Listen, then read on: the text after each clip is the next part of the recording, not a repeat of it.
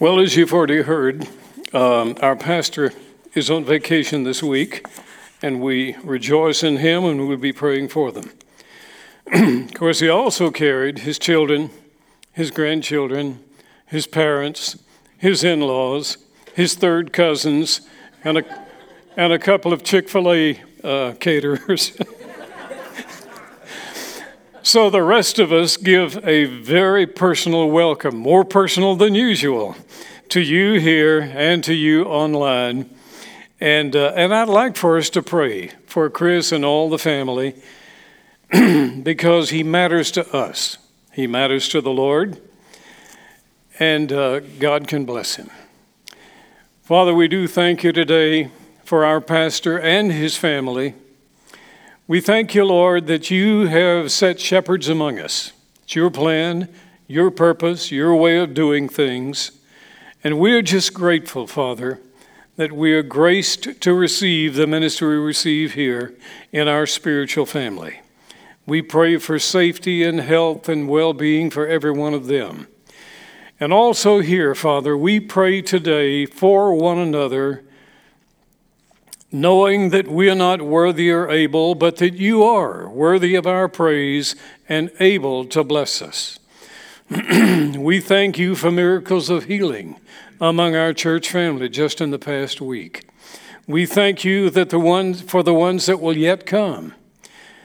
And we thank you today, Father, that you know among us as a spiritual family, you know every question, every doubt, every difficulty, every challenge, every broken heart, every disappointment, and every hunger that has not yet been met. And we ask you in Jesus' name, believing in your sovereign authority, that our church family, every one of us, will indeed be strengthened and encouraged and watched over and healed and delivered and washed and refreshed this week by your power and because of your love. In his name, amen. Amen. thing I'd like to talk about today is what I consider a huge problem for humanity today and all the way through history. That's the matter of alienation. Uh, get ready to turn to 2 Corinthians 5, and we're going to do some reading there. But alienation is working full time to separate and alienate spouses, siblings, parents and children, friends, neighbors, race and ethnic groups, languages, skin colors, politicians, religions, sport teams, with apologies. Anybody different from me or us. And sometimes I'm not so sure about you. Okay. But it's always been one of Satan's chief aims. And by the way, the Bible is not apologetic about pointing out that we do have an adversary. He is the enemy of Jesus, he is the opposer of the people of Jesus. He sows deception and discord and defeat and condemnation, and he's been doing it for a long time. In the beginning, God created mankind and Satan immediately set in to alienate God from his people, or his people from God. Don't think he has a whole lot of influence on God. The first institution in the Bible is family. God created family, and Satan immediately began to sow discord in that family Cain and Abel. And the rest is history. Very early on, in the formation of God's plan and purpose in the earth to spread His word, to reveal His will, and to make available His redemption, God created covenant with His people, His bride. And throughout the Old Testament, God refers to His people with this metaphor I'll be yours and you'll be mine. That's sort of a Hebrew way of saying, I am pledged to you, we are husband and wife, and God has been working ever since Eden to reconcile us with Him, with each other and with the rest of the people in this world. Reconciliation is, of course, the opposite of alienation. And it's about the only cure for alienation that I know. Some people have enjoyed nursing their prejudices and grudges for years, lifetimes. But reconciliation is the cure. In, um, in the glorious vision that uh, Isaiah had in chapter 6, he started rolling off the names and titles that would be applied to this Redeemer Messiah that was to come. And a chief one was Prince of Peace. And I want you to associate reconciliation and peace in the way you think about things in the Bible. They go together. Reconciliation produces peace. now, the tragedy of alienation is that God is relational. At, I don't mean stop there. That itself is not a tragedy. He has created us in His image. In fact, He's even created our enemies in His image. So, that image is being relational. We are not designed to live without other human beings. One of the most terrible uh, things that people can do to one another is to isolate them into solitary confinement. And that's what alienation attempts to destroy his image.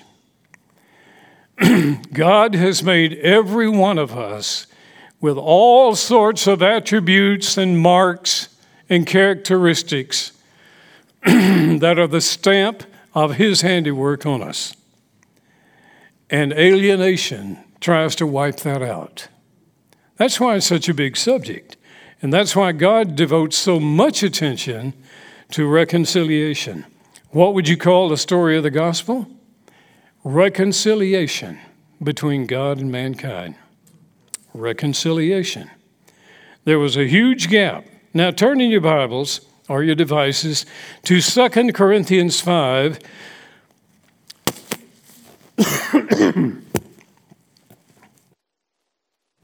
I'm afraid my beard is going to be brushing on the microphone. 2 Corinthians 5, verses 14 through 16. For God's love, now I'm paraphrasing, so you just go by what's up there. For God's love compels us, constrains us, drives us, controls us. What is it that controls your attitude in traffic? Is it God's love? What is it that controls who gets the last word in a marital argument? Is it God's love? But verse 15 goes on to say, He died for all so that those who live should no longer live just for themselves or primarily for themselves, but for him who died for them and was raised again to demonstrate his victory over alienation.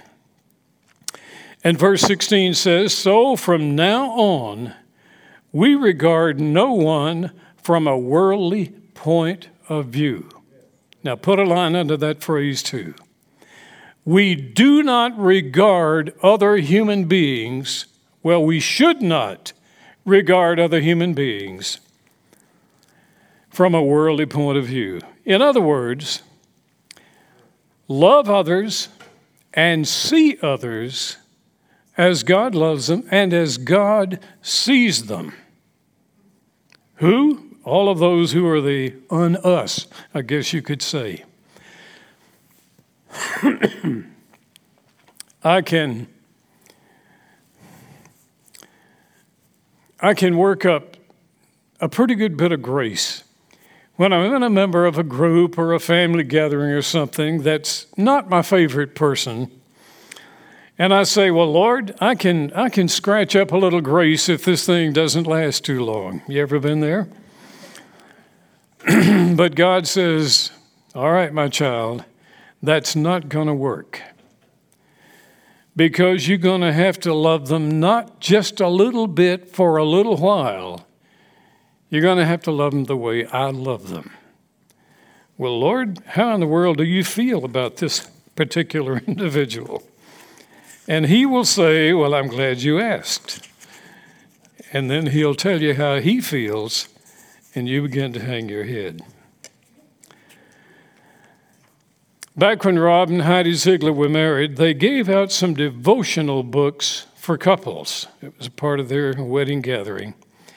And in that book, Rob and Joanna Teagan spoke about this business of seeing the image of God in other people around us. They said, How do you see the Lord's image displayed in one another today? Now, during the courtship, it was awesome. Uh, during the getting ready for this commitment, it was awesome. Not so much sometimes every day. But they said, how do you see the Lord's image displayed in one another today? The fingerprints of God are wonderful to see. I think it does more for us than for the other when we see them that way. Now let's continue in 2 Corinthians 5, uh, beginning in verse 17. In verse 18, he says, God reconciled us to himself. Now, if you ever think the Bible is dull, just think about what a chasm there was between you and God before he reconciled us. I shudder to think where I would be without his love and grace and reconciliation. Psalm 50:21 always makes me laugh when I read it because the primary phrase in there says, "You thought God is speaking. He says, "You thought that I was just like you." And uh, we are not. Have you thought lately about how unlike God we can be? But then he says he gave us this ministry of reconciliation. He says, I've created an unspeakable miracle in bridging the gap between who I am and who you are, what I want and what you want, and how I behave and how you behave. But and then he gave us the same ministry or calling or job or message of reconciliation. Now just think for a moment. If he reconciled us to him, It'll be like child's play to reconcile us to one another. You and I, and even my worst enemy, are not as different from one another as we all are from God. So, if your first experience of reconciliation is Jesus reconciling you and the Father, then you ought to have the faith and the conviction and the assurance that any other reconciliation tasks that God is dealing with you about right now will not be a problem. They can be handled. Furthermore, he says in verse 19, and we'll refer to this later, he does not count our sins against us. Therefore, we are Christ's ambassadors, representing him, not simply representing him, but building a bridge from him to them. Uh, we can walk around in considerable pride and pomposity, you know, saying that we represent Jesus. Well, the purpose of diplomatic representation is to build connections between them. So if I sort of swagger and brag and smile self righteously when I'm representing him, that doesn't build a bridge. But if I reconcile my heart to the heart of the one with whom I'm trying to share Jesus, that can build a bridge, a connection. It's a lot more than just advertising Jesus, it's representing him in diplomatic connection with the Father.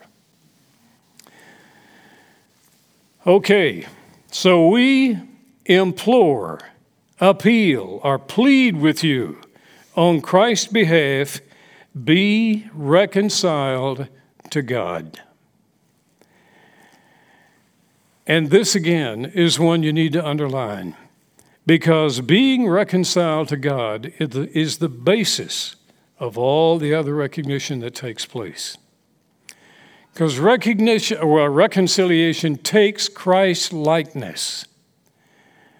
And until I become a little more Christ like than I am, I can talk, I can broadcast, I can advertise, I can speak, but I may not build the bridge. Be reconciled to God, and that'll be the basis for all other reconciliation.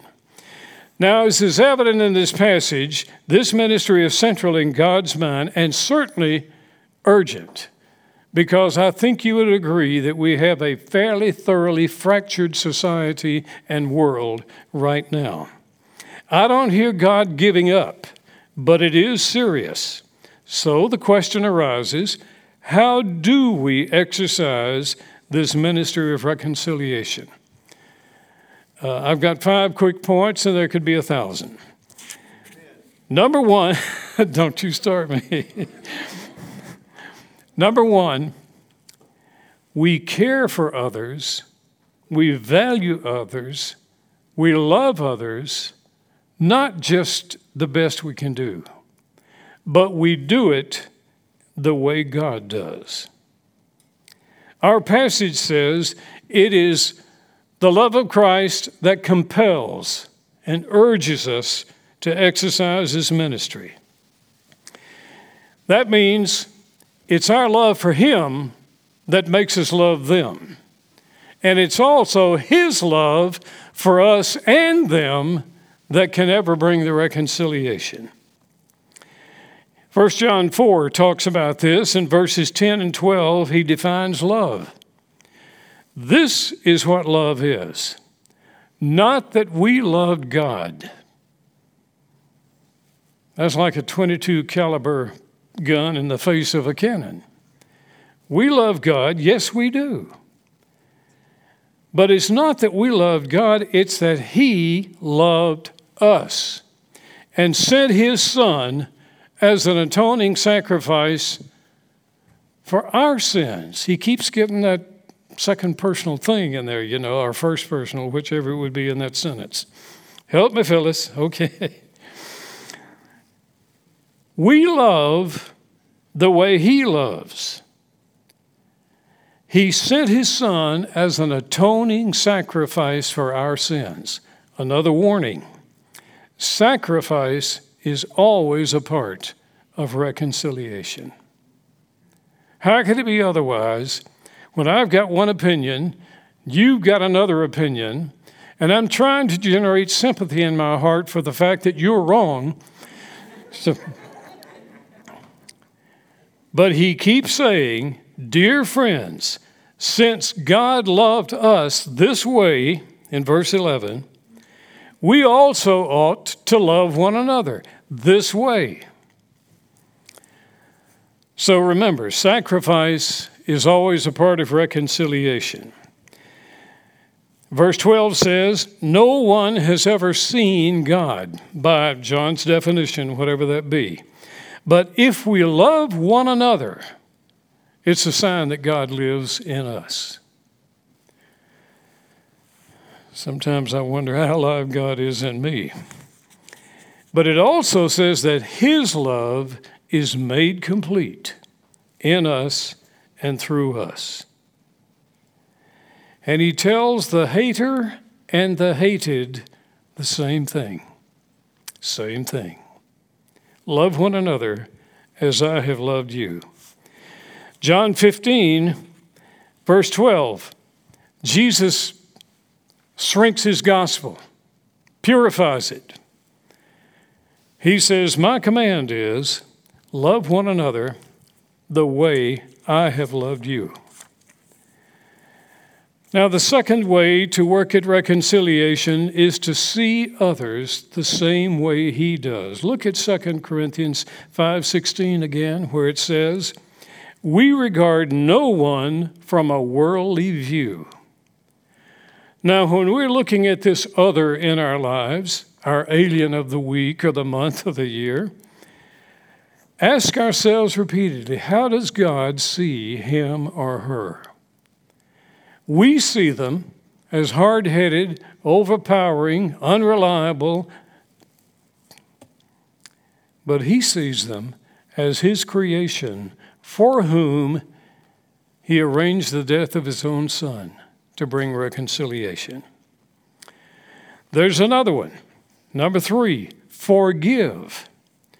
In Isaiah 43 25, God says, I blot out your transgressions.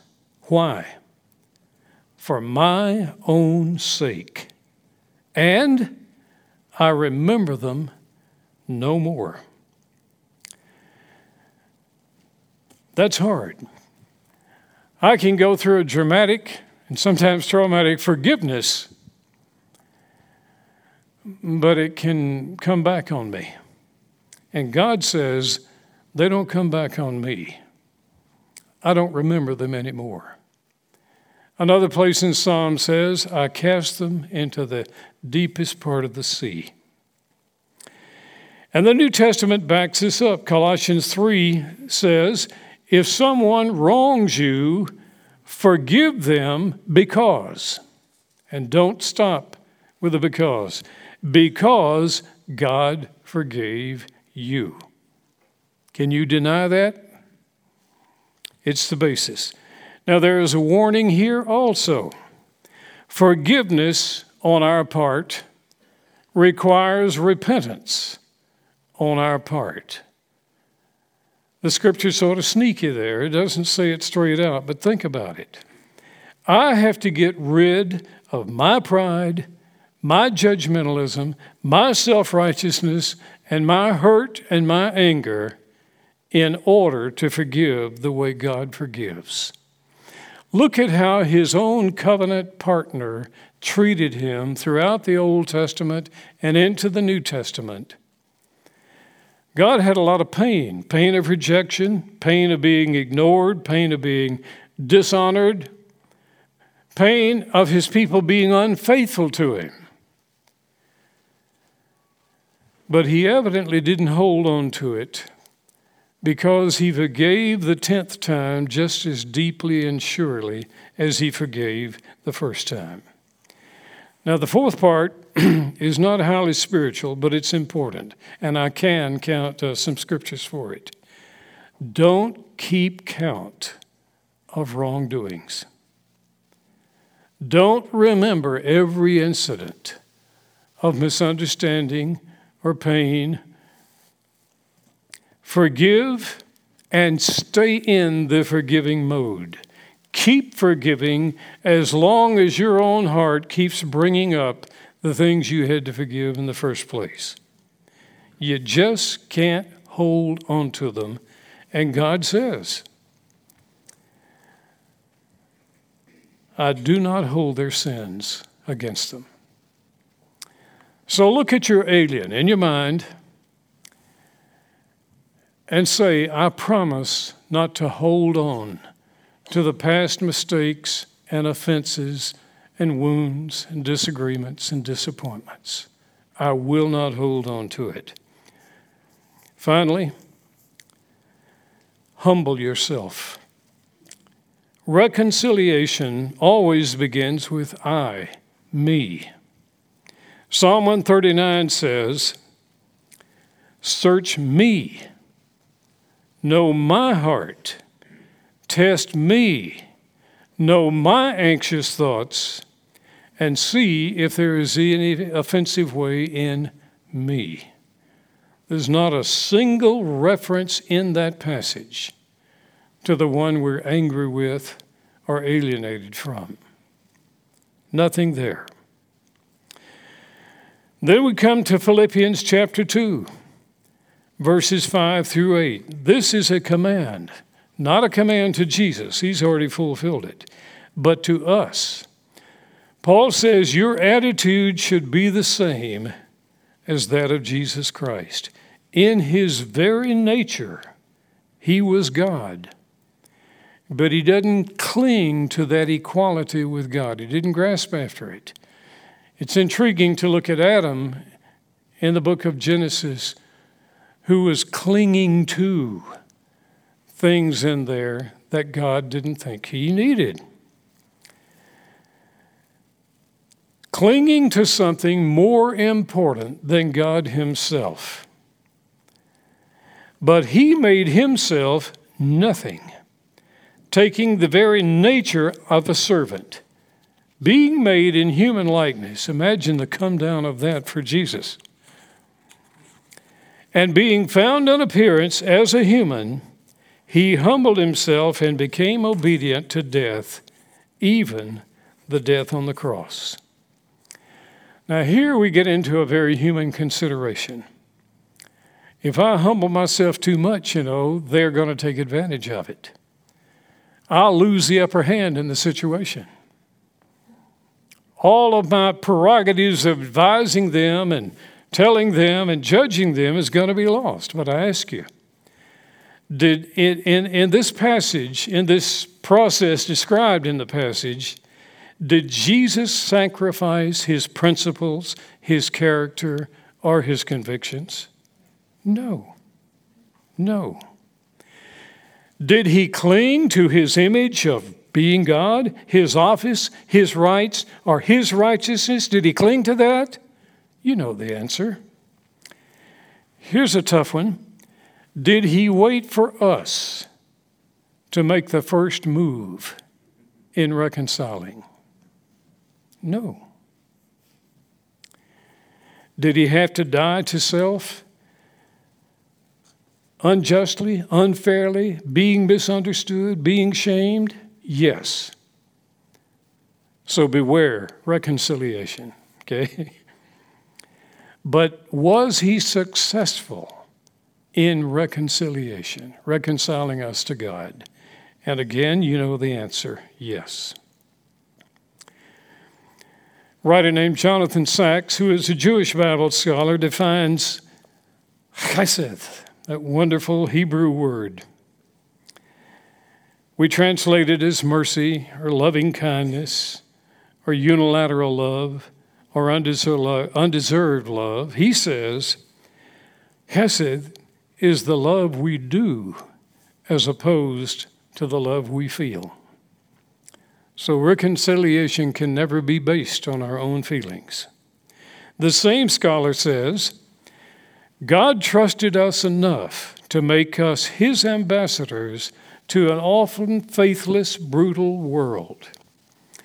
And to have done something, even once in a lifetime, to make someone grateful that there is a God in heaven who inspires people to do good on earth is perhaps the greatest achievement. I want us to open our hearts right now. We're going to pray. Open our hearts first to our Father, then to those close to us, and then to those who are alienated from us, and of course, to the ones we don't know, and above all, to God Himself. And I want to warn you you cannot do reconciliation in your own strength, just not in us to be able to do it. It takes God's help. The Bible says, unless the Lord build a house, our labor is in vain. It doesn't build something godly if it's just done with our power. So I want you to bow with me and, and think along with me. Don't repeat aloud. Crowd's too big for that, but uh, I want you to think with me as I go through this. Dear Father, with God's help, with God's help, I pledge whatever it takes to be reconciled. Reconciled with you, reconciled with my spouse, with my family, with friends, sometimes former friends, with a neighbor, and with my adversary. I want to be a reconciler, an ambassador of Jesus Christ. Let's stand together.